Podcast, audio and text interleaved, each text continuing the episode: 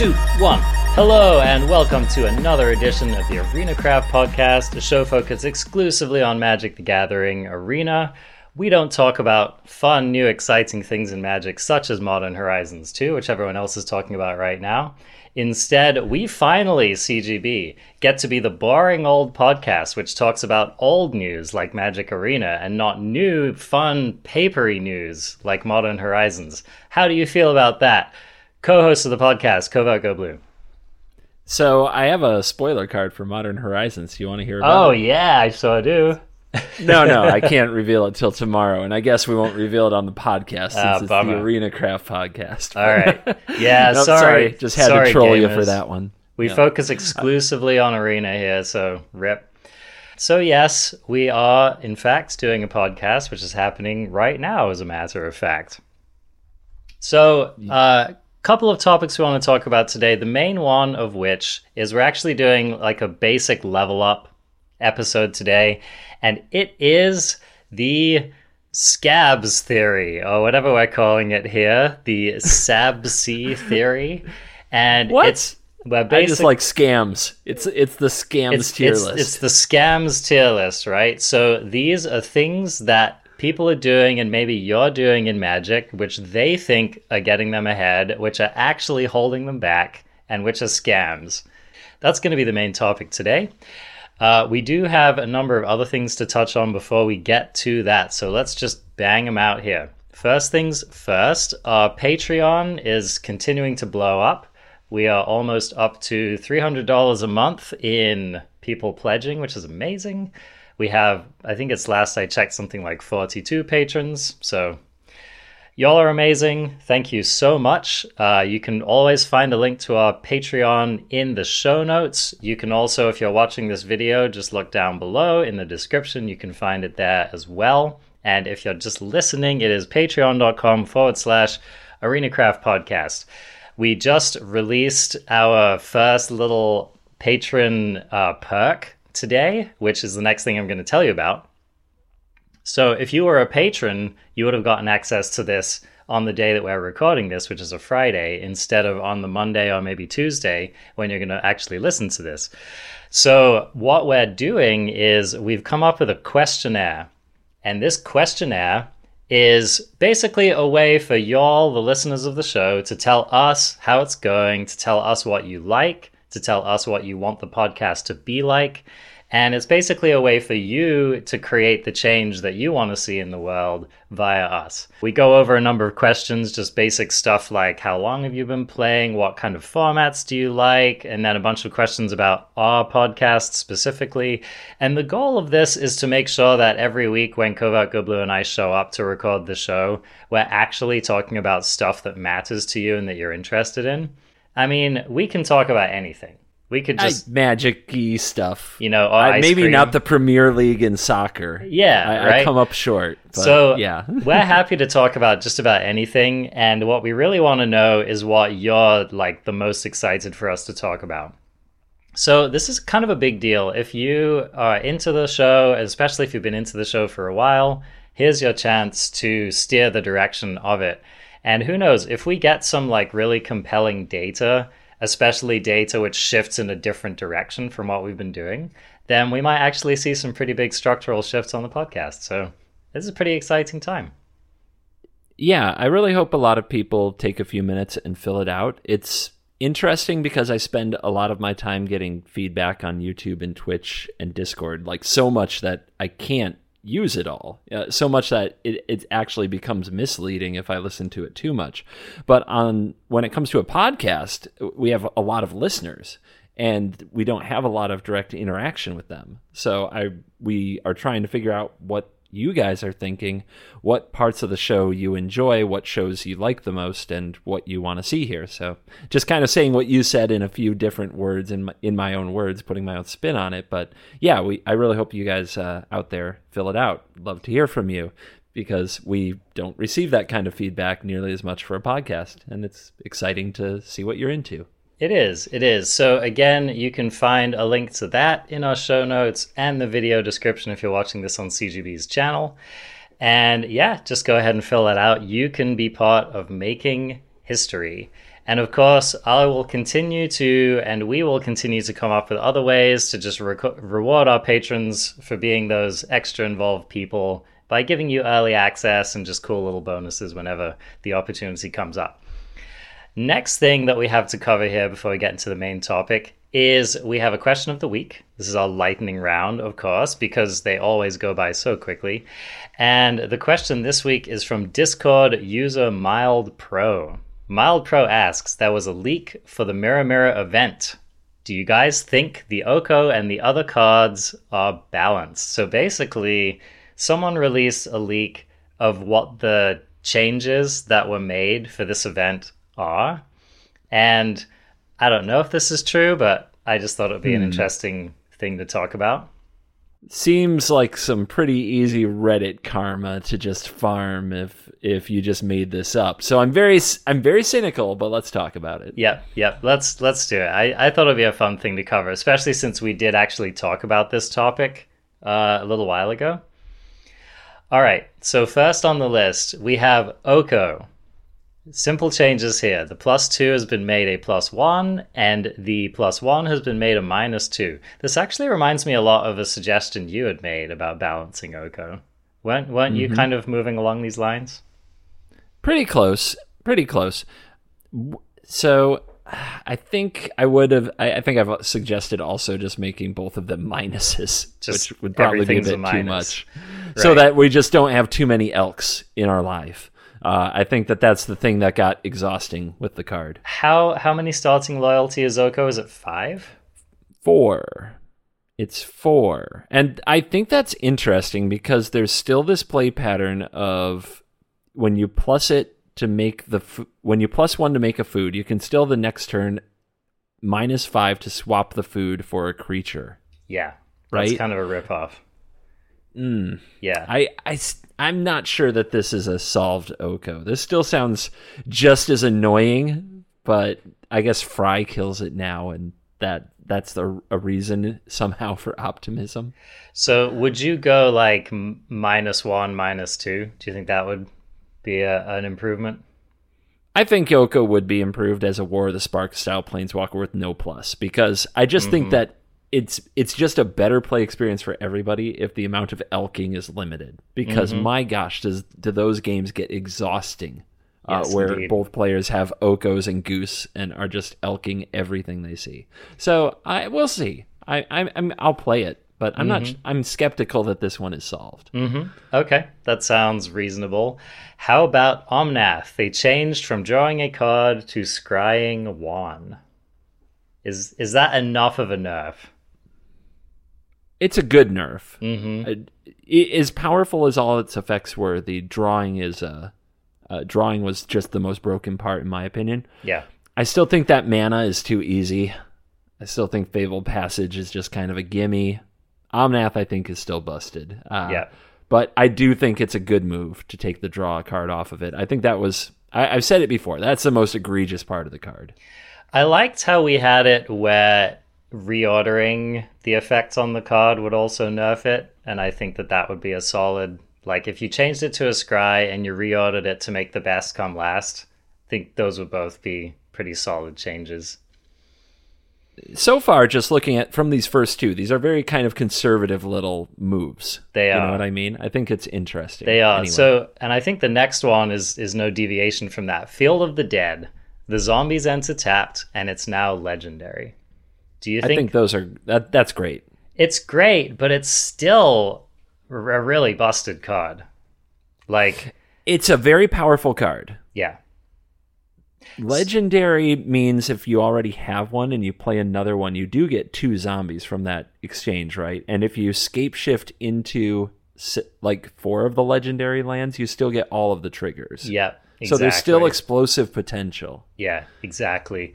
I think it, you know, so a change like this means that like the um the why am I forgetting his name? The the wandering five drop that searches out the land. Golos? Yeah, go so so I think with the legendary thing, the Golos combo is still strong.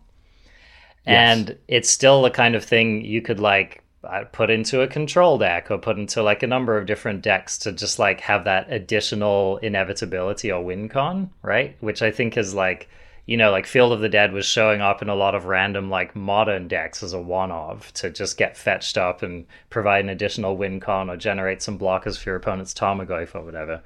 Um, so I think that Field of the Dead would still kind of have that clause. Making it legendary would give you that tension of that kind of deck building choice. So a good start, I would say, on fixing Field of the Dead.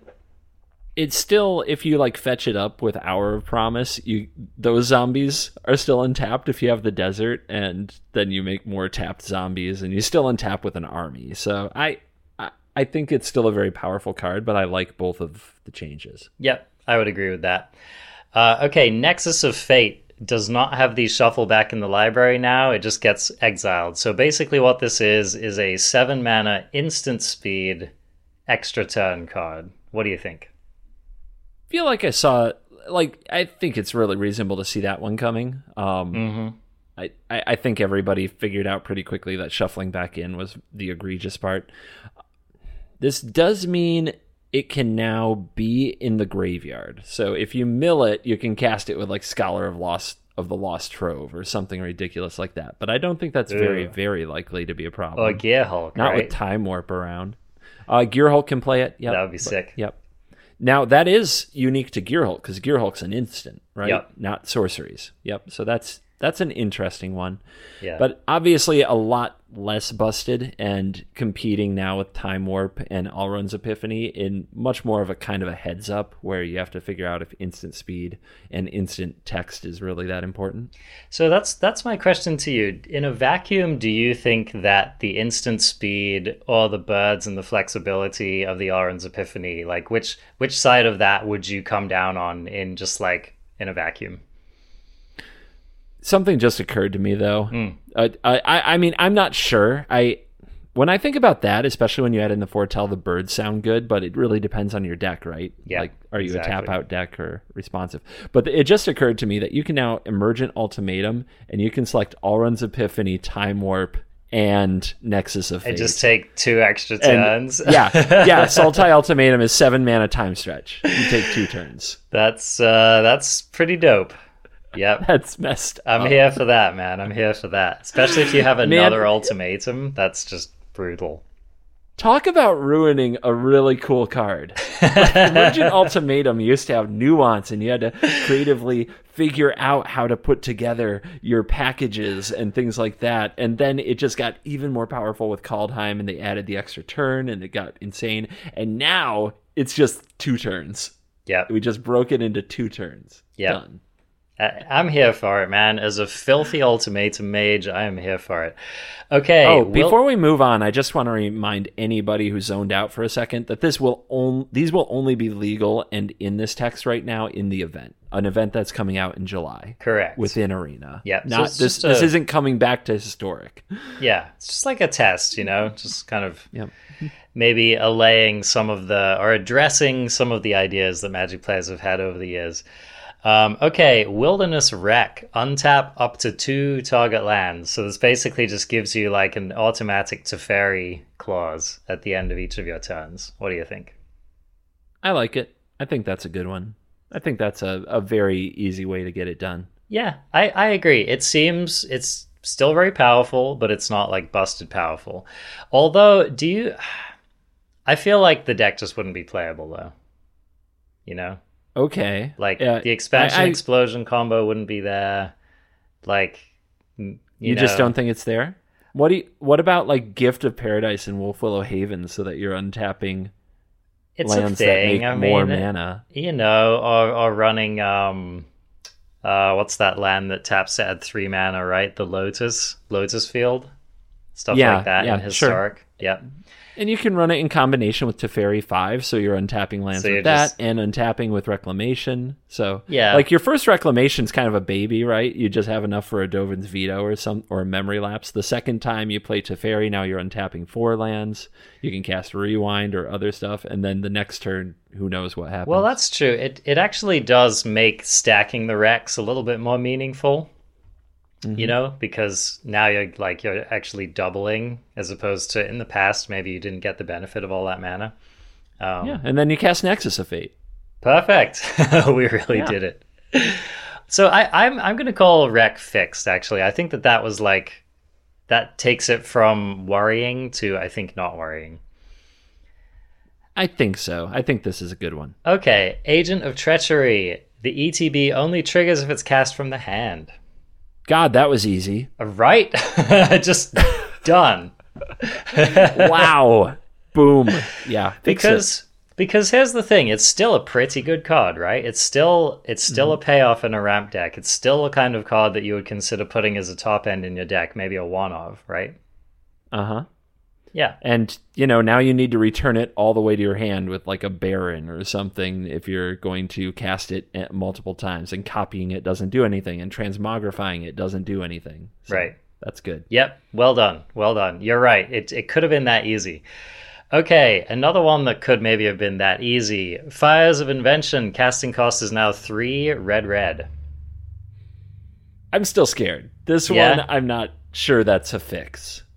I mm, i mean it's free free spells, dude. Well, it's also true, CGB, that a lot of the best cards that people were playing off of Rec were five drops, right? So, It's true. It's true. you know, it's like drop this on five and get a free five drop on that turn is still pretty awesome, right?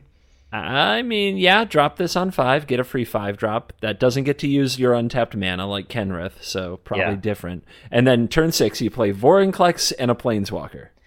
Well, like, I'm even thinking, like, Yari and Lukka would still be pretty good, right? Like, with fires, you could you drop fires on five, you drop Lukka, you fetch up your, you know, Dream Trawler or whatever. Like, that still seems like a pretty strong deck to me. Mm, Vel- Velomachus Lorehold, maybe, but yeah, I've- yeah. I'm, I'm not. I, I don't think Dream Trawler cuts it in this format, but maybe the Lorehold does. I mean, if you're a, Yeah, this is still pretty good. I think. if you're a straight memer, you could just go for Koma the Cosmos Serpent. Um, Mm-hmm. Anyway, yeah, I, I agree with you. I'm still worried about it at five. I think that adding extra red is good. I might even suggest like two red, red, red. You know, just to like really make it hurt. Really, I guess we'll see. make make people mean it. Okay, how about Once Upon a Time? If it is the first spell you have cast this game, it costs one mana instead of zero mana. What do you think? I think that's good. It's pretty good, because right? now yeah now you can't easily play a goose from your top five uh, it's it's like a tap land but selection but there's some rng risk to it because you might just not hit Mm-hmm. um still a really good card probably I mean that's still kind i mean turn one if you for one mana can look at your top five and pick a creature or land that that's like better than a triome probably that kind of selection So here's the thing, right? Does it make the cost of running Once Upon a Time hurt more though? Like because okay, so you you fixed the busted part of the card, but you kept the part of the card that sucked, right? Which is the rest of the Once Upon a Times. I, I guess so. Yeah, Yeah. you're right. Um, so now you're gonna more often late in the game draw that two mana, look at your top five card. I still think with Omnath in the format, you probably play it though, because Omnath deck just needs Omnath. It's true. Yeah, it's true. I, I mean, it's definitely still a card worth, card worth considering, and it could still be pretty good. How about Teferi 3 is now just Teferi 4? Hmm. still seems really good to me. I think so too. Still man. seems really good to me. pretty sus. It's pretty sus. Pretty sus. Yeah. Um. I mean, And I you can know. bounce that Agent of Treachery and play it again. Come on, man. that's what I'm Come saying, on. dude. That's what I'm saying. Yeah. This this one is definitely not fixed, in my opinion. I really wish that they had fixed it in the manner that was often suggested, which is that Teferi just keeps the opponent from casting like instants and sorceries on your turn. On your turn. Not not Yeah. just shutting out all kinds of different effects, such as maybe maybe that is the plan though. Maybe shutting down uh, emergent ultimatum is now a benefit instead of just a cringe. it's possible. Yeah. It's back then it was just killing the Timmies. Now it's like killing the spikes. Yep, yep, indeed. But yeah, man, this you know, Teferi's It's funny how, like, of all the cards on this list, that's actually the one I didn't realize until now. That's the one that I'm the most glad I haven't had to play against. Like, even just like seeing it and seeing the name and imagining our my opponent having access to that for four mana, it just makes me shudder. Mhm. Right? It's like I still have Yeah. PTSD. Yeah. It's it's a mess It's, up. it, also, now you don't have to choose between Narset and Teferi 3. They just curve. there you go. Narset, Teferi 4, Teferi 5. See? Oh, you know, you could do Elspeth. actually a benefit. you could uh, you could do Elspeth conquers death. On five. I mean, the curves are endless, man. All right, Uro. They removed the land onto the battlefield text from it. what? Okay. Yep. So you still draw a card, you still gain the life, but you don't get the ramp. Hmm, Uro without ramp and everything else the same? It it kind This of doesn't sound fixes it. fine. It, You it- think so? I I think it still kind of fixes it. Yeah. Cause like Uh, it like the front side of Uro is really not good enough now, right? I mean, no, it's still pretty good. I here's the thing: to to hit the land drops, if you were going to get bottlenecked on land, you still have exploration and growth spiral. You know, like It's true. explorer and growth spiral are still there, so they can cover the land drop part while Uro keeps the gas going. I I don't know, man. Yeah, but it just it doesn't bridge you the way it used to, right? Is the thing. Like do you, do you really want to spend your turn 3 or your 3 mana play now on on Uro in the early turns of the game? I mean, I've seen plenty of people play an Uro on turn three, not hit the land off it, and they were still fine because their hand was all gas. I mean, uh, sure, and it still does somewhat help you hit your land drops by just drawing you into them.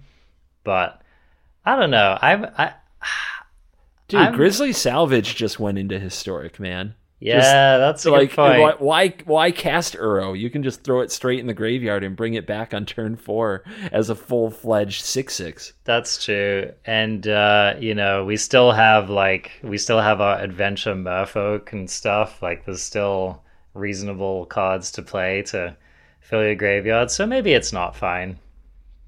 Yeah, I don't know. I don't know if there's a way to fix Uro. Uro, you are incorrigible. Okay, two two. Tutu, there you go. Veil of Summer now costs one and a green. What do you think? Eh, that's probably good. Eh, It doesn't sound like much, but you doubled the cost, and the jump Yeah. from one mana to two with reactive cards like this is huge. So I think it's pretty good. Oh, it's still a nightmare with Nissa, though, right? I mean, with Nissa, is Nissa going to be? Is it going to be the thing in this format? Uh, we'll have to see. It's a good question. Yeah, it's it's a good question. All right. Lastly, Winota looks at the top four instead of the top six. That's going to be really weird to play Winota like in historic. Look at the top four, then jump straight over to standard and Winota for top six. That's going to be odd. Yeah. but there you go. Um, I I guess uh, I I don't know of a better way to fix Winota because tweaking the numbers on Winota, like any stats or casting cost, I don't think will change very much. But this is probably the way to do it. I guess. That's what I was gonna say. The most tilting thing about this change is that that's still gonna hit off of every activation, and you're gonna feel even saltier about it because the percentage chance of it happening is less now, right? that's what's gonna happen to me. Is I'm still gonna get dunked by Winota, and I'm just gonna feel worse about it. Maybe it's it's a little strange, right? Because now you need, in theory, you should run a higher density of humans, but you still need the non-humans to trigger Winota, so the deck building challenge might be greater than it was in the past. I don't know. I'm probably just going to try to brainstorm some awesome humans and just put them there. You know, just Okay, stack I the love deck, it. baby. That's pretty devious, right? Like any any good ones in your opening hand, you just brainstorm them, and then and then you go off from there. Mm-hmm. That's that, my friends, is how Covert Go Blue plays a Winota deck. And moving right along, this brings us to our main topic, which is scams in the game of Magic. So, Covert Go Blue, my question for you is how many times over the years of us doing this podcast now, I can say that because it has been over a year. How many times over the years of doing this podcast have we referenced the things that we're about to talk about in terms of like, yeah, you just really either shouldn't be doing this or you shouldn't be valuing this the way that you are? I, I don't know. A, a lot. A lot. I mean, he- Is the with how much we talk, yeah, with how much we talk about magic, uh, the the numbers could be astronomical. Yeah. I, I, I I'm scared to speculate. It is a lot. And and I think that once we've talked about it, you'll start to hear it. Like once you start to think about this stuff, you'll hear it everywhere and you'll see it everywhere. And when you're watching people stream or when you're playing your own games, you'll start to think about this stuff a lot more. Oh yeah, Twitch Twitch chat scams in particular. Like I'm really thinking a lot about YouTube comments and Twitch scams when I ca- when I was like trying to come up with some of these really quick, really quick. The things that people are just always like, "Why didn't you do this?" As if Yeah. it's gospel, as if it should be done no matter what. And so hopefully we can shed some light on the reasons not to do some of these things. Indeed, indeed. And furthermore, Go Blue has come up with this what is now a canonical scale of the scam tiers. So take us through the scam tiers before we go through. And then once we know the tiers, when we're talking about each of these scams, we will the two of us get to rate them. Yep.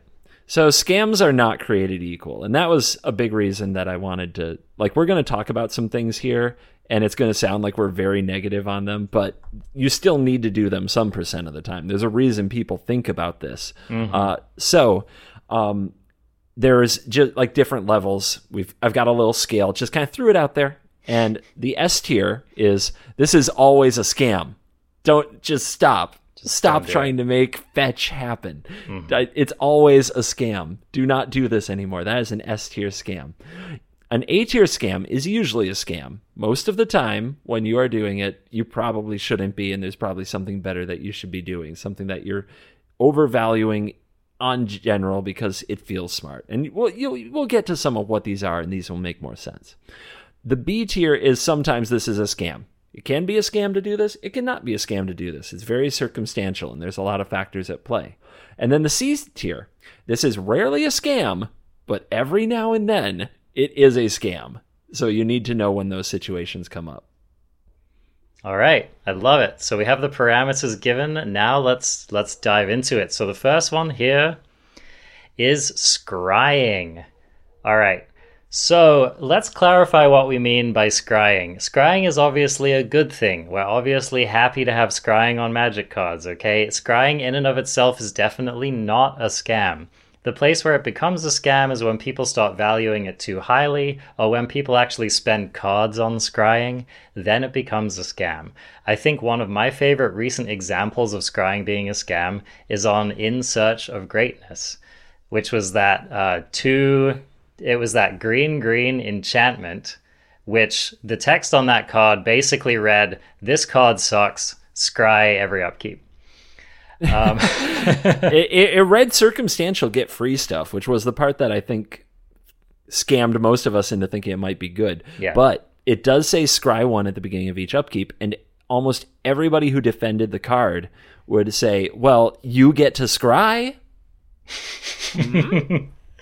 But CGB, it's a free scry. But CGB, it's almost as good as drawing a card. But CGB, your card's doing something for you even when it's not doing anything for you. What what was your answer to comments like that, Covert Go Blue? Well, the main thing is that it's definitely not a card. The I think hmm. the one of the best breakdowns I've heard about whether or not scrying is a card is that there's three scenarios when you scry. The first scenario is yes, I wanted to draw this card. I leave it on top. In this case, you were going to draw it anyway. You effectively didn't do anything. Unless, of course, you have some way to take advantage of that knowledge over the next turn cycle. But most of the time, that's not what happens. Um, so in that case, you l- really did nothing. All right, second case scenario. You look at the top card. You decide you're going to scry to the bottom. You scry to the bottom. You take your draw. It's like the same card or something else of equal like uselessness, and you die within the next X many turns before you're able to take advantage of what the cards under that may have been. In that scenario, you it didn't really do you much, but card draw wouldn't have done you much either. All right, third scenario. You look at the top card, you scry it to the bottom, and then you draw a card that's relevant and makes a difference and pushes the game in the direction that you need it to go. That is so that's one of the three scenarios. And I'm not going to say it's one third of the time that happens because this is a very nuanced thing. It actually depends how many cards in your deck would make a difference in those scenarios, right? It's it's not strictly like one third of the time. It's the way to do this, but it does make scrying worth about a third of a card. And then when you mm-hmm. scry two, you're getting closer. You know, you're a little bit better than 50% of a card. And when you scry three or more, now you're very likely to draw a card that you wouldn't have reached otherwise in the mm-hmm. game. And at that point, you're getting closer and closer to drawing a card. But uh, that that's the breakdown that I'm used to hearing. So, what do you think about that? I mean, I think that's a great place to start, right? Magic is often all about heuristics, and it's just good to kind of have something to go on, right? Because it takes us from this kind of amorphous, like I just kind of feel like it's good, or I just kind of feel like it's not that good, it, it, it gives us a place to start with actually um, trying to codify you know the value of things right?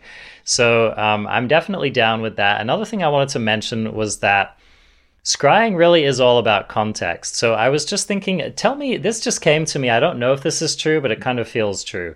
I feel like in general uh, decks that like to control and decks that want to draw a lot of cards are probably the kind of decks that you want to prioritize Scry more for, right? I'm thinking about, for example, like your Dimir control decks that were running um, the Scry and draw card Snow. Graven Lore. Gravenlore. Graven Lore. Yep, yep. Mm-hmm. So I'm thinking like the reason why Graven Lore was so good in those decks that you were playing is that your deck is all about answers. So early in the game, you want to be finding a lot of answers. You want to be finding the right answers. You want to be finding the right removal. You want to be finding the right counter spells. Late in the game, you probably want to be finding your finishers or just, you know, the whatever piece of the puzzle is missing. And I think that reactive decks benefit a lot more from that kind of selection, whereas proactive decks are usually like half of my deck is threats. Some of my decks are better than the other. I mean, some of my threats are better than the other ones, but like the main thing is that I just want to keep hitting my threats, right? And the way that my deck is built just supports most of them being good in most situations. And so scrying is less important in like a mono red aggro deck than it would be in like a Dimir control deck. What do you think about that? I I agree with you, but I think it's mostly because of the way that Wizards has decided to push the cards where scrying exists. I think that yeah. they view scrying as a control element for the mm-hmm. most part. I so for example, there's a card in standard right now called Bronzehide Lion. This is a green and a white for a 3-3 with then a bunch of text that never gets used, and it's not good enough to see play because 2 mana 3-3 with a bunch of useless text isn't very useful. If we replace that text with when Bronzehide Lion enters the battlefield, attacks or blocks, scry 1 do you think that's a good card? I actually think it is. I think aggro decks can and should try to make use of scrying when it comes in an aggro way, mm-hmm. when it exists in an aggro type position, because aggro decks also want to curve out very badly. They need to be able to play their threats on time, and they mm-hmm. don't want to draw dead spells late in the game. Uh, every dead land that they draw can and will uh, cost them the game, as mm-hmm. anybody who's ever flooded out in a green white aggressive deck knows. So I think a card like that is good, but Wizards doesn't make those cards.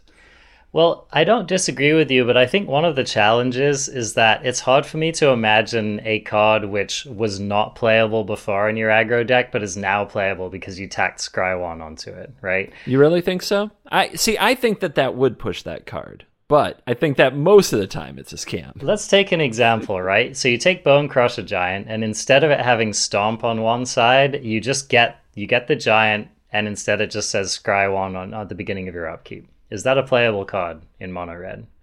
On on which side? On on the Giant side?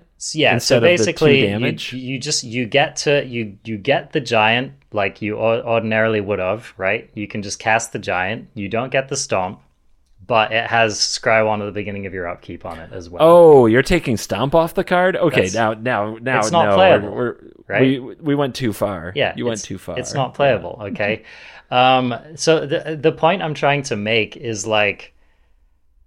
like how much value is the scrying actually adding to a card that we otherwise wouldn't play in our aggro deck? Right. And, okay. and my argument I, I see is, where you're coming from. Is it's adding very little, right? Like I think that you're just it's hard for me to think of a card, you know, like a card that's like right on the edge, but it's not seeing play, but it would see play in an aggro deck because you added Scry on it. Yeah, I, I think the lion example is a pretty good one. It's a good honest. one, even though that card's Like a two mana play. three three is very close. Yeah, Yeah, I, I think if you just threw scry on that one, it might. But I, I also added it in Gargaroth terms whenever it attacks or blocks, which that's pretty good too. Like Mm-hmm. I, I, I didn't just throw a scry on it. So, but I, I think the point that I think that we're both making here is that scrying is like it's like an afterthought. It's it's really not the main course. And Yes. if you're ever trying to make it the main course, it's probably not good enough. There's a reason I've never titled one of my decks blue white scrying control. you know what I mean? You- like, exactly. Mm, mm, exactly. Mm, nope. So I also want to before we before we stamp this, I've got to throw this one in because this is a Twitch chat like special. They love this. Somebody once upon a time discovered that you could scry on your upkeep, and ever since that moment, if there is a Castle Vantress five mana available and an empty hand or no playables, there will be people saying you're supposed to scry on your upkeep because you can draw the card, uh, the spell card sooner. And the problem with that is, yes, you might draw the card sooner, but you don't have the mana to cast it. yes. You don't have the mana to cast it. You need your mana open for the possibilities that you can draw into a good card and play it. And you reduce the amount of cards that you can draw and then proceed to cast when you commit your mana to scrying on your upkeep. So, unless you have more mana than you can possibly spend on the most on the most powerful cards in your deck that you really want to draw, you don't want to scry on your upkeep. You want to just wait. You just want to draw the card so that if it's a good card, you can play it. Yeah, that's such a good point. I'm really glad that you brought that up. I totally agree. I think the only scenarios in which you do scry on upkeep are let's say that you can't cast every card in your deck, but there are cards that you really want to draw that would oh, really Oh, yeah. make an impact on that turn. Or maybe you think, like, I don't think I can afford to wait. Maybe I'm about to die, stuff like that. And, you know, maybe you have like seven mana and you spend five of those scrying but if you hit that two mana spell it's really going to change everything then maybe that's the time you do it right Yep. but Yep. um but i think what a lot of people forget is okay the nightmare scenario is like i didn't scry and i drew a land okay that sucked right but what they forget is that you then just scry at the end of your opponent's turn and you basically get the same value and the difference is that whatever you scry into you can actually cast on the following turn so mm-hmm. it's not that you didn't you're not losing the value you're just displacing it to a better time where your mana is going to be much more efficiently used and you have the information of what card you drew for the turn as well, which affects Exactly. whether or not you scry or what you keep. Yeah, exactly. so yeah Do you do you think it's time to scam tier this? it is it is all right so scrying what what do you think cgb I'm going to go with in terms of card evaluation. I think that this is a very important distinction to make. In terms Yeah. of how we evaluate cards on whether or not cards are good, playable, strong, broken, etc. I would say that valuing the scrying is usually a scam. That's I would where say I- it's an A tier scam tier. That's that's where I'm coming down as well. Actually, I think it is usually a scam. I think that, like in a vacuum, if someone said take take a card that's close to playable, add scry to it, is it now playable? In a vacuum, I would say no, it's not. hmm I would definitely first evaluate the card on its other attributes before getting excited about the scrying. Remove it from the card and see if you still love it. Yeah. The next thing that I want to talk about is deck thinning. This is one which has come up the most, I would say, like when I'm streaming or when I'm talking to people or just like hearing people's evaluations or, you know, maybe thinking about when to crack their fetch land and stuff like that is deck thinning. One of the things I was trying to figure out, Covert Go Blue, is if I could think of any advantage whatsoever in Magic which was a smaller advantage than thinning your deck. Can can you think of like a single discrete unit of advantage that you can get in a Magic game which is less significant than thinning your deck? Maybe the opposite, which is the reverse deck thinning of like shuffling a card back into your library with a Gaia's blessing. Well, because like that's actively harmful, right? Mm-hmm. But I think what this is highlighting to me is I just can't think of something which is both better for you than not doing it, but which is worth less than thinning your deck. Mm. Mm-hmm. And what this brings me to is that I think that deck thinning might actually be like the smallest advantage you can gain in a game of Magic in a vacuum. Because, of course, there are situations where if you have a chance to massively thin your deck, it can make a difference. Like, for example, your Nissa Ultimate fetches like 15 lands out of your deck and Every time I do that, I draw three you, more. You still draw more lands, right? And that's what I'm saying. Is like Imagine there was a card that was like one one green mana instant. Remove 15 lands from your deck. Would you ever run that card? Yeah, there's a world where you could break that card somehow. I like a with a crackling drake, right? And and your crackling drake Maybe, has 15 right? power. Yeah. but otherwise, what this highlights is that even when you drastically thin your deck, you can still lose it can still not matter and it's again it's not worth a card right? Mm-hmm. i agree. I agree. They should make a card that's like seven mana exile all land cards from your library draw a card see if anybody plays it it'd be funny. Just tack on like gain five life on there as well you know? Now we're getting there. Um so in, in terms of deck thinning the way it works in a typical 60 is if you crack a fabled passage and you search your library and you put a land onto the battlefield, you now have taken a land out of your deck, put it onto the battlefield, and you're now about 1.3%, depending where you're at in in the game, uh, more likely to draw a spell than a land off the top of your library. So the thing about the trap I would say in deck thinning, the scam, is that it's it's kind of right most of the time because mathematically it's correct. But I think that people really, really stress going out of their way to make this happen. And if you don't do it, they think you're strictly wrong. And uh, I think Fable Passage is a great example of this because it's the most common thing.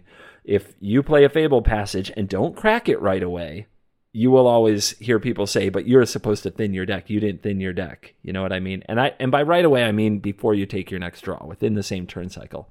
Whereas I can think of several reasons to keep a Fable Passage on the battlefield and not crack it to go fetch another land. Um, the my favorite is on MTG Arena specifically. It holds priority. The opponent can't tell whether or not you have a heartless act or a saw it coming or a mystical dispute based on the way that priority is passing in the game. So, very, very often, I'll play a fabled passage and not crack it when I could, strictly to hide whether I have these things or don't have these things. Yep. That's a really, really excellent point. Um, so, some other examples of why you might want to hang on to your fabled passage are just you might actually want the flexibility of being able to choose which land you get, right?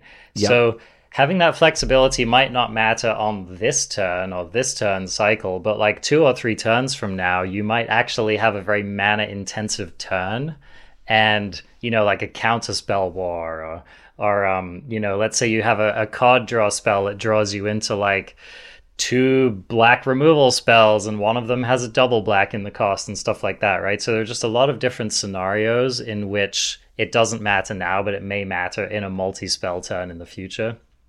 And you're going to oh, feel yeah. real disappointed if you cracked that fetch land for basically no reason uh, before you got to that turn. A good example here is in Rogues. Um, in Rogues, sometimes you need the triple black because you need to play Lurrus and a Thieves Guild Enforcer in the same turn. Sometimes you need triple blue to play a Drown in the Loch and an Into the Story the same turn, and you don't know when.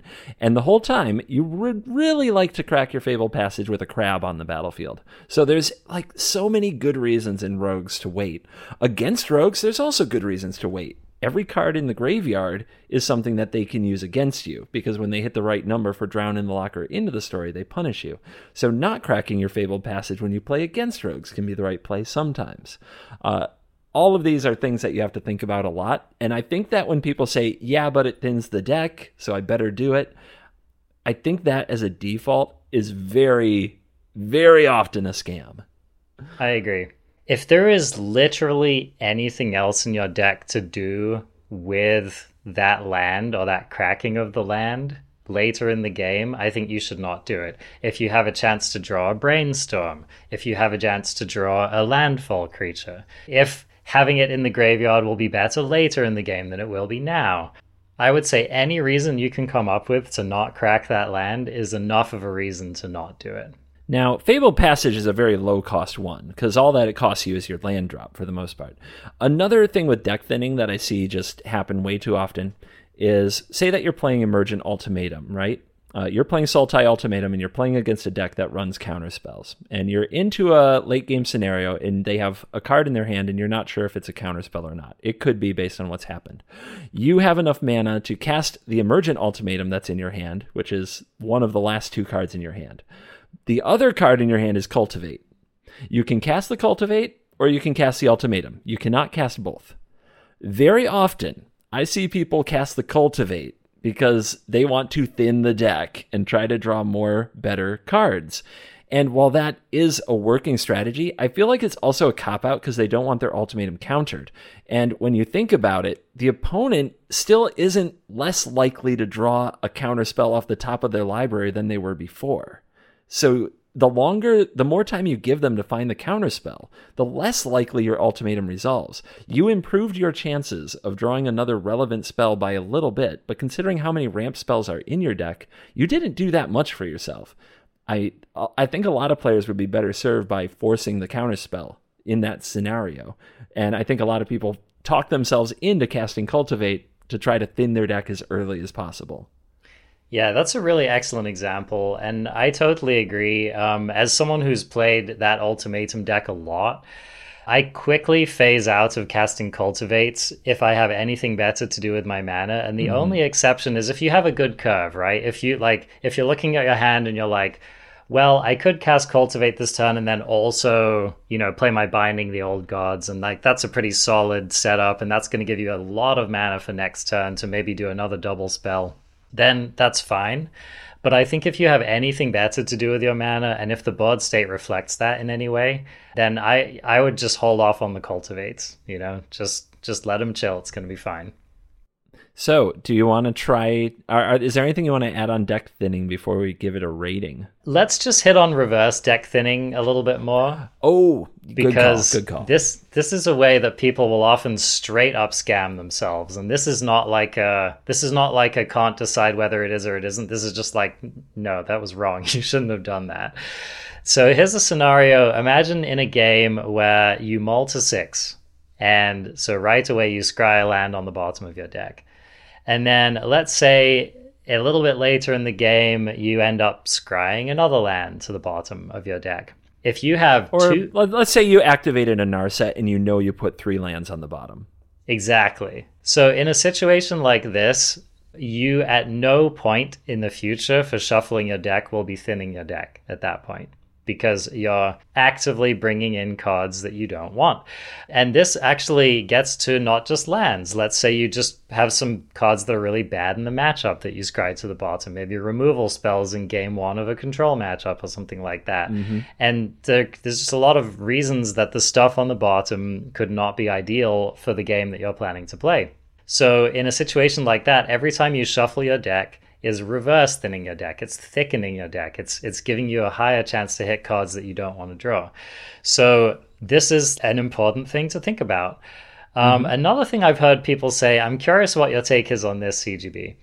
Let's say that you're digging for a card. You've done like an incredible amount of scrying and narseting and card drawing, and you still haven't hit the card and then someone says, I don't want to shuffle my deck because I've already worked through a lot of cards in my deck and increased the likelihood of drawing that card.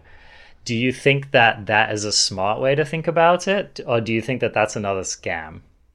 No, that's a smart way to think about it. If you have knowledge of how many cards in your library are not the card that you're looking for and where they are, and you uh, would throw that away by shuffling to gain something that isn't of significant value, that's strictly a mistake. Like you should not do that because basically you're going from it could be in these next 10 cards that are getting closer and closer to the top of my library. You're you're throwing that away to make it like, well, it's in the top 39 somewhere. it's it is still in my library. Yep. It's important when you're making these decisions to just evaluate it, right? To just have that conversation with yourself. What do I gain by shuffling my library? What do I lose? And just make sure that what you're gaining is better than what you're losing. All right. Like big agree, yeah. deck thinning. Where on the scam tier is it, Kovac? What do you think? So I would give deck thinning a B. I believe that it, deck thinning is very often mathematically the correct thing to do without much downside, which is why a lot of people default to it so easily. But mm-hmm. what we've talked about here today, it is important to ask yourself, do I want to to thin my deck right now? Is that better than something else I could do? Because it is, while often correct, a very small advantage. Mm-hmm. And there are a lot of other things that you could often do with your mana, your turn, and your timing that gain you a larger one. And uh, reverse deck thinning is an S tier mega scam. yeah, that is that is definitely always a scam. I'm gonna come in hot on deck thinning, and I'm gonna say it's usually a scam. And this is not because I necessarily think that that's true. I just think that of all the things that we're talking about, I think this is one of the things that people are most likely to do when they shouldn't. And so I'm going to give this a cautionary tale of it is usually a scam. This is my homework for you listeners, crafties. Every time over the next, let's just say a week, or even just, you know, the next day that you're playing a lot of matches, just watch every time that you go to, you know, crack a fabled passage or do some kind of deck thinning thing. Just check in with yourself and ask, is there anything better I could be doing with this effect? In your sweaty ranked matches, if if you run into me in the brawl queue, just crack your freaking fetch and move it. I got places to be. fair. That's fair. All right. Uh, next one we have here is looking at the opponent's hand. So you know, CGB control mage. Mm-hmm. How how much value do you place on knowing what's in your opponent's hand? I would say probably a lot lower than most people. I think I probably place looking at my opponent's hand and getting that information as like an extreme side effect. It, it, to the to the point where if I play a Valki and it doesn't hit, I'm not even happy to see my opponent's hand. I'm just like, well, that card was terrible. like, and, and, and you, and that knowledge, while it can sometimes be useful, the main reason I say that, uh, this was something that was taught to me a long time ago when I was learning to play Magic better by somebody much better than me.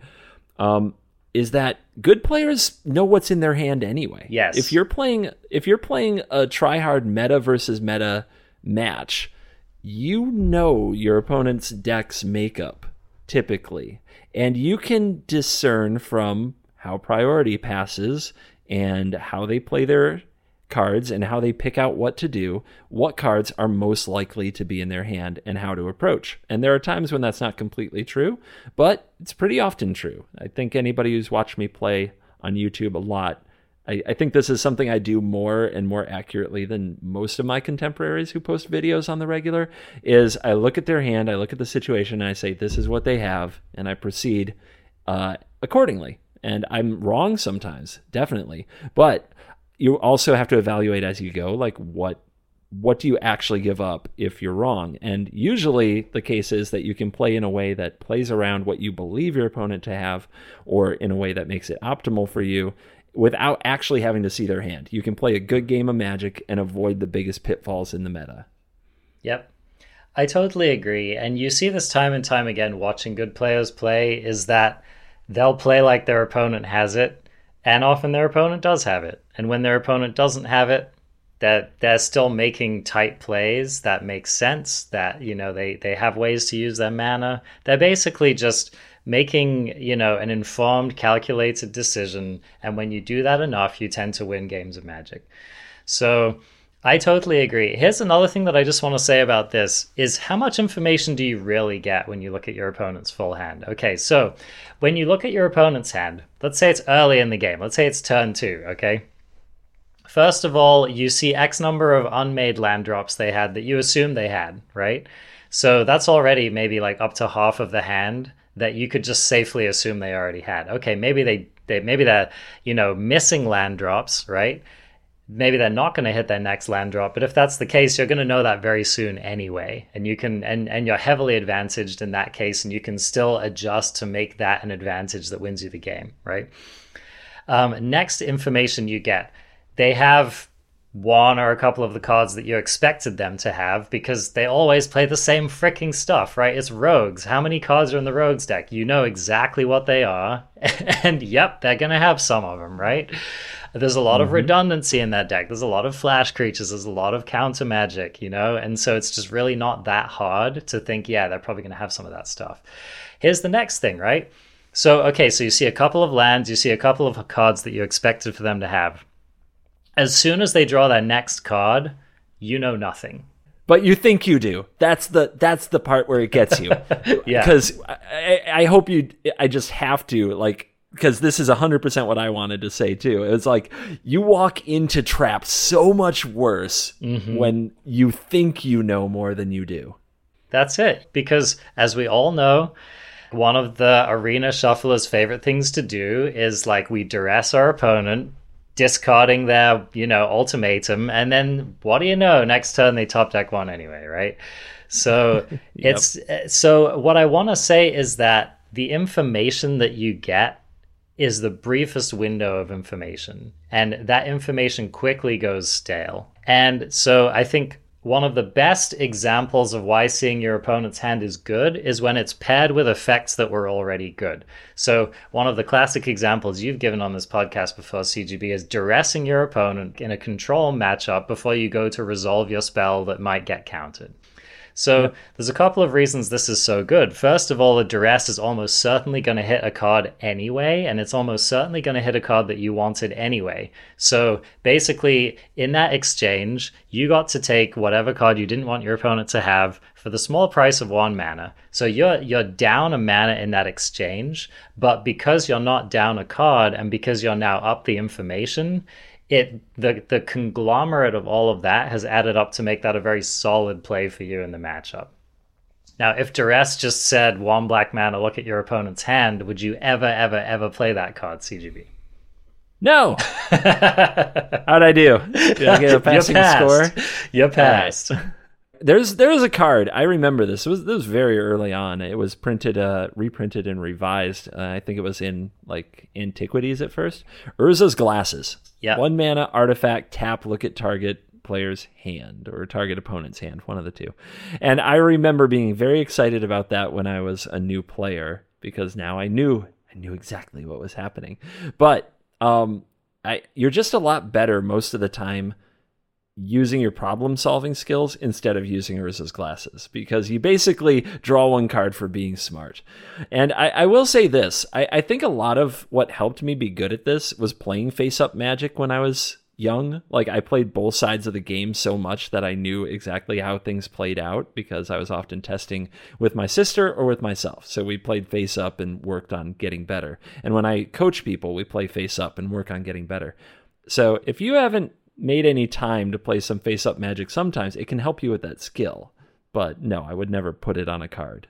That would that would be yeah. That wouldn't so, for me. So I think what the takeaway here is that the advantage that we get from looking at the opponent's hand is like maybe somewhere in the vicinity of scrying or just another one of these negligible things where like yeah it matters yeah it might win you a game every now and then yeah, I'm not saying that it's not good. You always want to have it if you have the opportunity to have it, but it's not worth paying any significant cost for. It's not worth spending a card on. It's not worth playing a better card in your deck.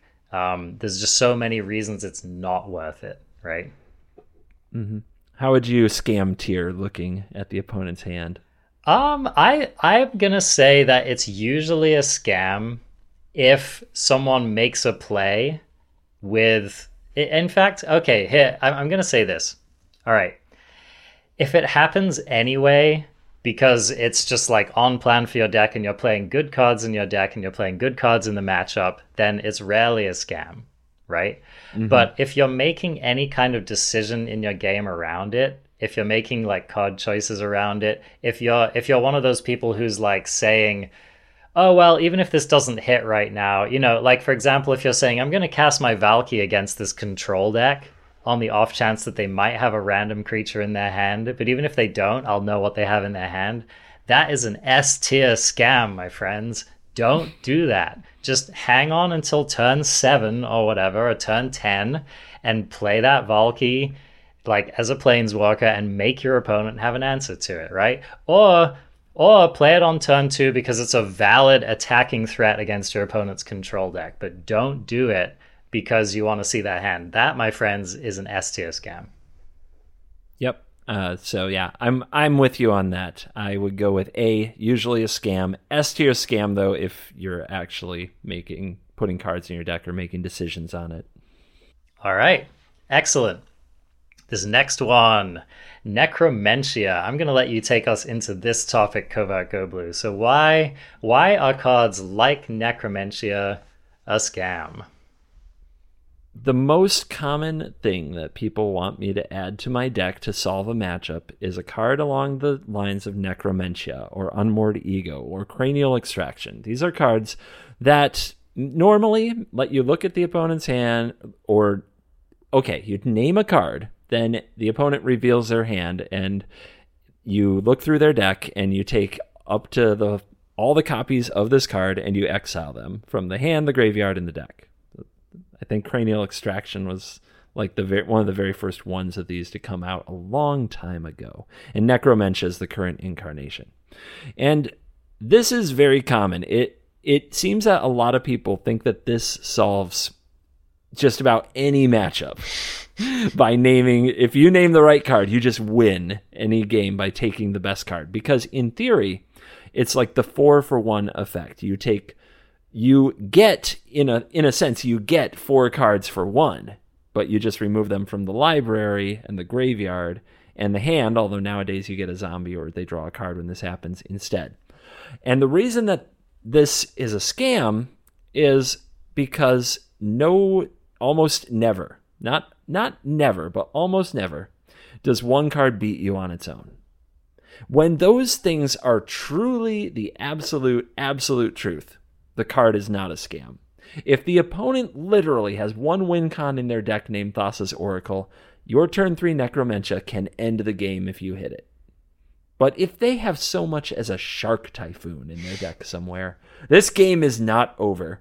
And you spent a card that didn't trade for a card in their hand, didn't trade for a card on the board, it traded for a card in their library. And that's a huge difference because a normal game of Magic is determined by the cards that have actually been drawn and how they bounce off each other, not the cards that are never drawn. Yep. That's a really, really solid lineup on it. Now, I think another reason some people get scammed is that cards like Cranial Extraction see a lot of play in older formats, right? And so I think that a newer player could be forgiven for thinking, oh, well, you know, they play effects like this all the way back to Legacy, or it's, you know, it's really important in Vintage or whatever like that. The difference is that a lot of those decks like have actual plans that will kill you and you see them coming and you have a very small window to disrupt that plan and if you don't disrupt that plan your opponent's going to draw their entire deck and kill you in one turn and so in in a matchup like that, it's in the deck for a reason. It makes a lot of sense. You know exactly what your opponent's doing, and you know beforehand that this is a proven way to deal with that strategy, right? But yep. The, I I which oh sorry, you're still going. Go. Well, uh, well, no, go ahead, and then I'll transition to the next point I was going to make. Oh yeah, I but I would say like that's kind of the combo nature of those formats, mm. and I, I wish there was a tally somewhere. Wizards, release the data, you cowards. I want to see how many wilderness reclamation decks still won after oh getting oh uh, unmoored egoed. I, I want to see how many Esper control decks still won after getting their Teferis unmoored egoed. I want to see how many emergent ultimatum decks still won with their Kiora Bests the Sea Gods and their Planeswalkers after getting Necromentia to take away their emergent ultimatums. And I bet the numbers would blow the mind of most of the people who believe that like this is the way to beat those decks. I mean, that's a perfect segue because what I was about to say is that the way that Magic is designed these days, and especially in the arena formats that we play standard, historic, limited, right? Uh, brawl, right? Um, these effects are just terrible in those formats. And the reason is that Magic is just Magic is a different game than it used to be. So, for example, like you said, like when the only win con in your control deck was like a couple copies of Aetherling, then that would be pretty devastating to have those ripped from your deck. But if you just think about the average control deck these ways, it has like an annoying amount of ways to win. They have creature lands, they have planeswalker ultimates, they have flying sharks, they might even run another creature in their deck for flip's sake, right? Heck, they just pull a Kaheera out of the sideboard and beat you to death with it. exactly. There's just like like don't worry about modern control decks. They will win.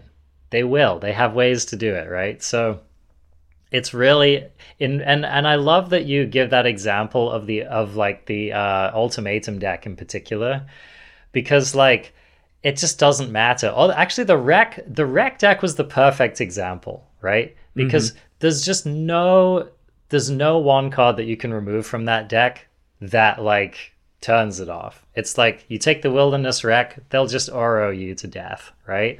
You take yeah. expansion explosion, yeah, they'll just shock you. There was no angle that you could take on that deck to really definitively shut it down, which is one of the reasons it was an S tier deck. It was just very, very, very resilient to all kinds of disruption. Yep. Uh, take fires away from a fires of invention deck. They're still going to attack you with the big creatures. Like, yeah, they're take Oko out of anything and they'll still kill you with something else. So yeah. yeah, that that's the problem. You can't be trading your mana, and that's an important part of it. Your mana, your time, your turn for cards that aren't even on the board to to just take them out of a library. Test of Talents is an interesting one that I've played more with since it was released. And the cool thing about Test of Talents is it counters the spell. Your opponent spent mana on it, that's a big deal. That's tempo. They put spent a card on it. They put it on the stack. You get a card for a card, and then you get some extra. You get some bonus on top. That is a lot better. A lot better uh, than a Necromentia. And the irony of that example, CGB, is that I think you would still agree with me that that card is sometimes a scam yes, it's still overrated for that effect. I, I agree, uh, but I think that it's a playable scam. Yes, uh, as opposed to God, shut up about this. It's almost always a scam. Well, it's the reason why if you're looking through tournament decks in like standard and historic, you're still gonna see negates in people's sideboards instead of test of talents for that exact yep. reason. So I think that's actually that's kind of an exception that proves the point, right? Is that yep. even when you put it on a very good card, it's still often not good enough. Yep.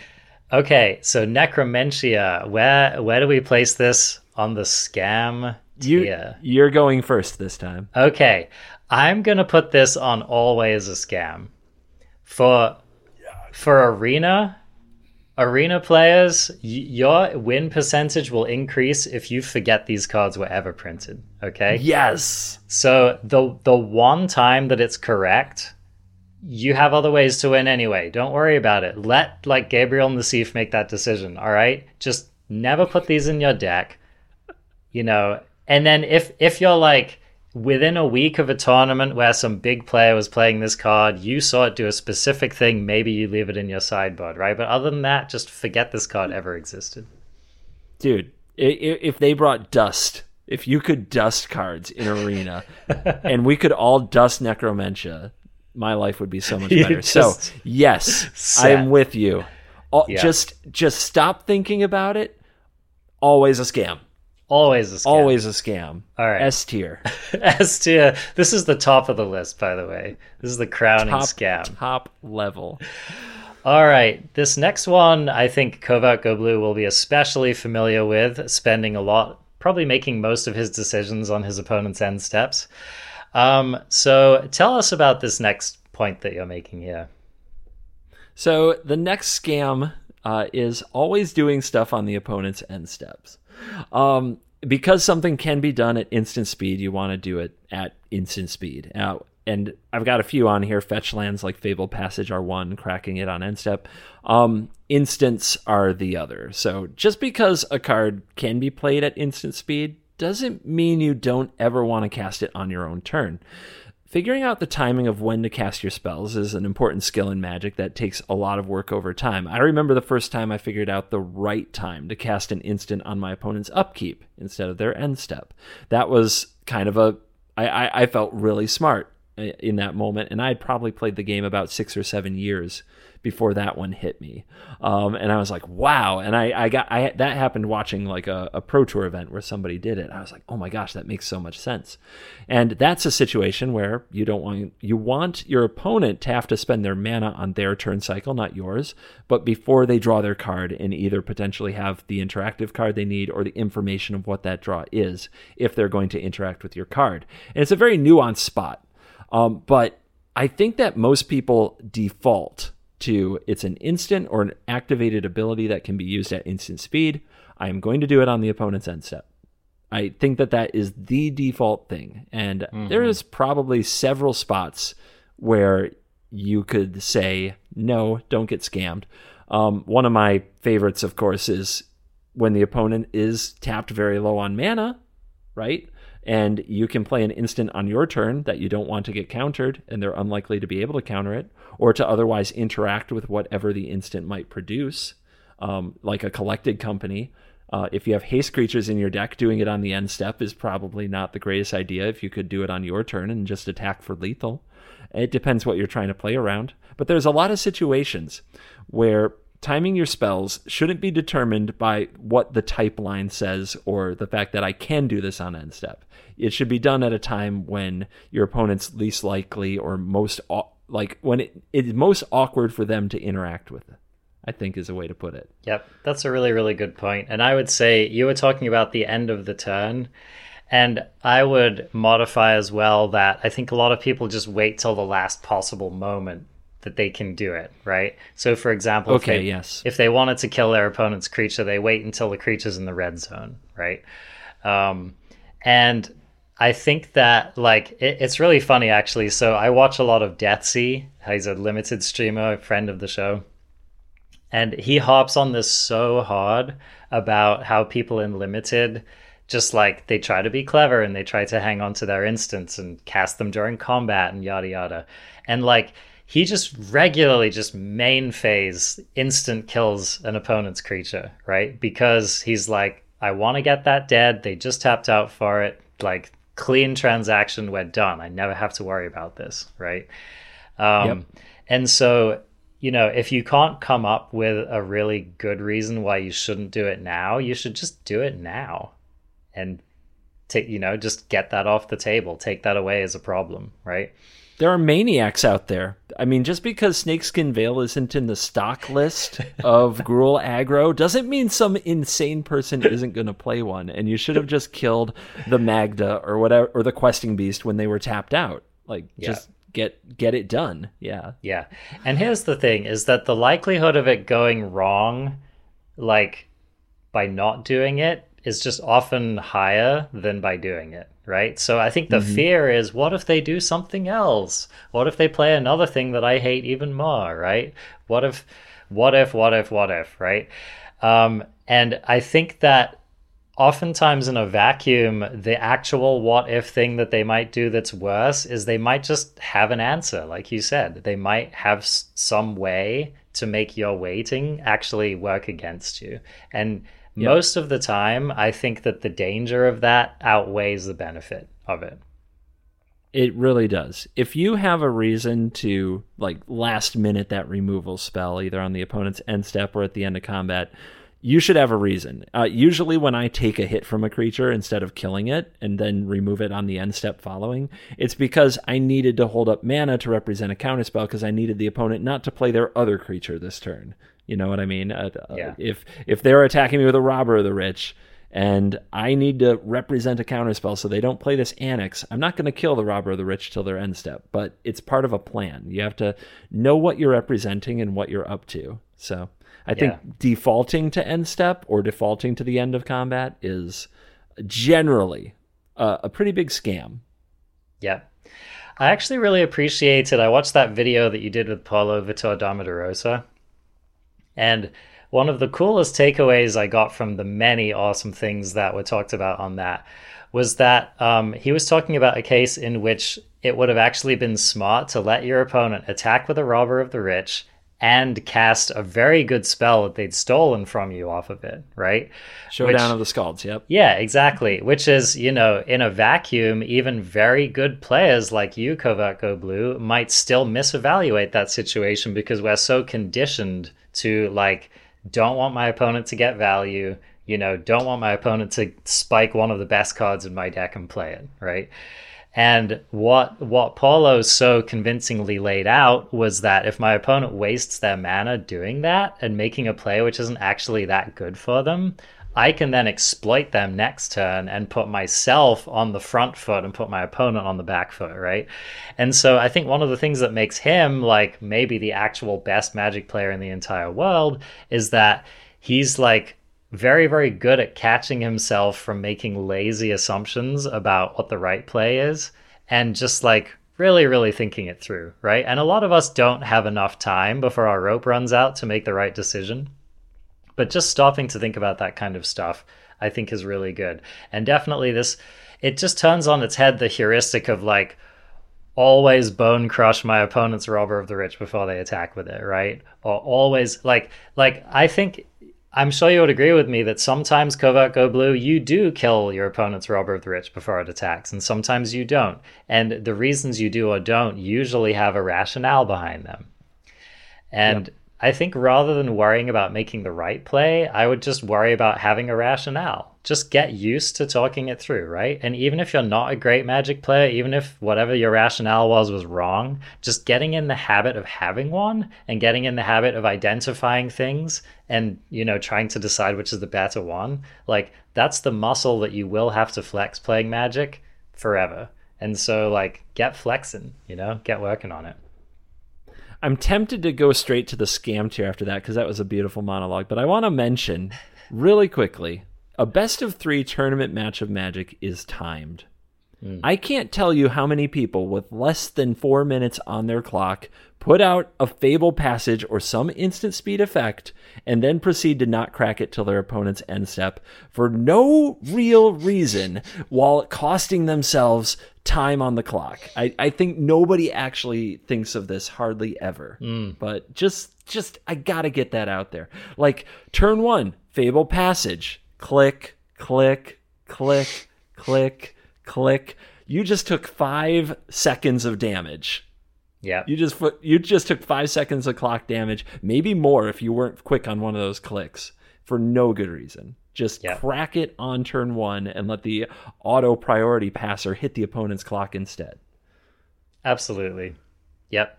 Absolutely. So I think just to recap, because we talked about a number of things here, but to recap, you should definitely try to look for the optimal time to deal with or kill an opponent's thing, even with an instant speed spell, even if it's on your main phase. And mm. here's a perfect example. I was playing a game just last night, and I had a lethal flying threat, and it was going to kill my opponent next turn, like guaranteed. And they had an answer, but they waited until my combat step to try to kill it, and which means they let me draw into a counter spell. I countered that kill spell, I won the game. It was like the most basic example of this. If they had just main phased it on their turn and killed my flyer, or if they had just done it on my upkeep, like you said, before I got a chance to draw my card, they would have won the game, right? And so, just very, very basic stuff. All right. So where do where do we tier it? I, I'm gonna go with. I think it's a good B. Like sometimes mm. this is a scam. Mm-hmm. Mm-hmm. I think I'm with you. Yep. Sometimes there are plenty of good reasons for or against deciding to cast something at the right or the wrong speed, right? And so mm-hmm. I'm just going to say, I'm just going to throw a 50 50 on it, you know?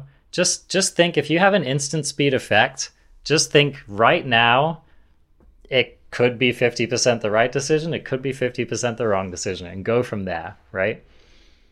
Yep try to think in a methodical order. First of all, decide what the right card to cast this turn cycle is, and then ask yourself, when do I want to cast it? When's the right time to play it? Yep. Love it. Love it. All right. There are many, many more scams in the world of magic and in Arena, but that's where we're going to leave it for today. I hope that this was helpful for you listeners. Please let us know if you enjoy episodes like this. Especially we we try to slip these in when matters are a little bit stale or, you know, whatever else there was to talk about just doesn't seem as interesting. So give us give us the it's, feedback. It's fun. Yeah. Yeah, let us know which of us is a scam. Am I a scam or is Arjuna a scam? Oh, no. Who's, who's the most Don't. scam on the Arena Craft podcast? Just kidding. Don't Covert go blue. I'm not, I'm not going to come out well in that exchange, man. I think you'd be surprised how much people don't like me. oh gosh. Send send all of that feedback directly to Covert Go Blue at Covert. The no, one in kidding. oh, one in best of one at gmail.com. Not okay, all right. Not I, a joke. I That's a real email. I wasn't gonna rat you out, but you you did it for me, so there you go. All right. Um, speaking of socials and such, you can find the Arena Craft podcast on Twitter. We are also on where else are we? Twitch, twitch.tv Yep. forward slash Arena Craft podcast. You can find the podcast on Spotify and various other platforms. You can also find us on Patreon. We're now a patron supported show. Arena uh, patreon.com forward slash ArenaCraft podcast. You can find us there. You can also find Covert Go Blue on his YouTube channel. Search for Covert Go Blue. You can watch this video. If you're an audio listener, you can watch the two of us talking to each other. You can think to yourself, wow, that's so interesting. I'm looking at two humans talking right now by going to Covert Go Blue's channel. Also, sometimes our awesome editor Bottle Brush puts up pretty cool card images to help you along. Indeed. Yeah, or other fun memes. So definitely, if you haven't checked out the video version, consider doing it. You can also read the fun comments and leave one of your own. Um, just reminding you all that we have that sweet questionnaire. We'd love it if you fill that out. It really helps us a lot, and the, with the goal of making this show even more entertaining for you. So it's really a win-win all around. On YouTube, it's a link in the description just below. Go, go Perfect. do it. Thank you. Love it. I will catch you next week, buddy. Have a good week in the arena. Later, crafties.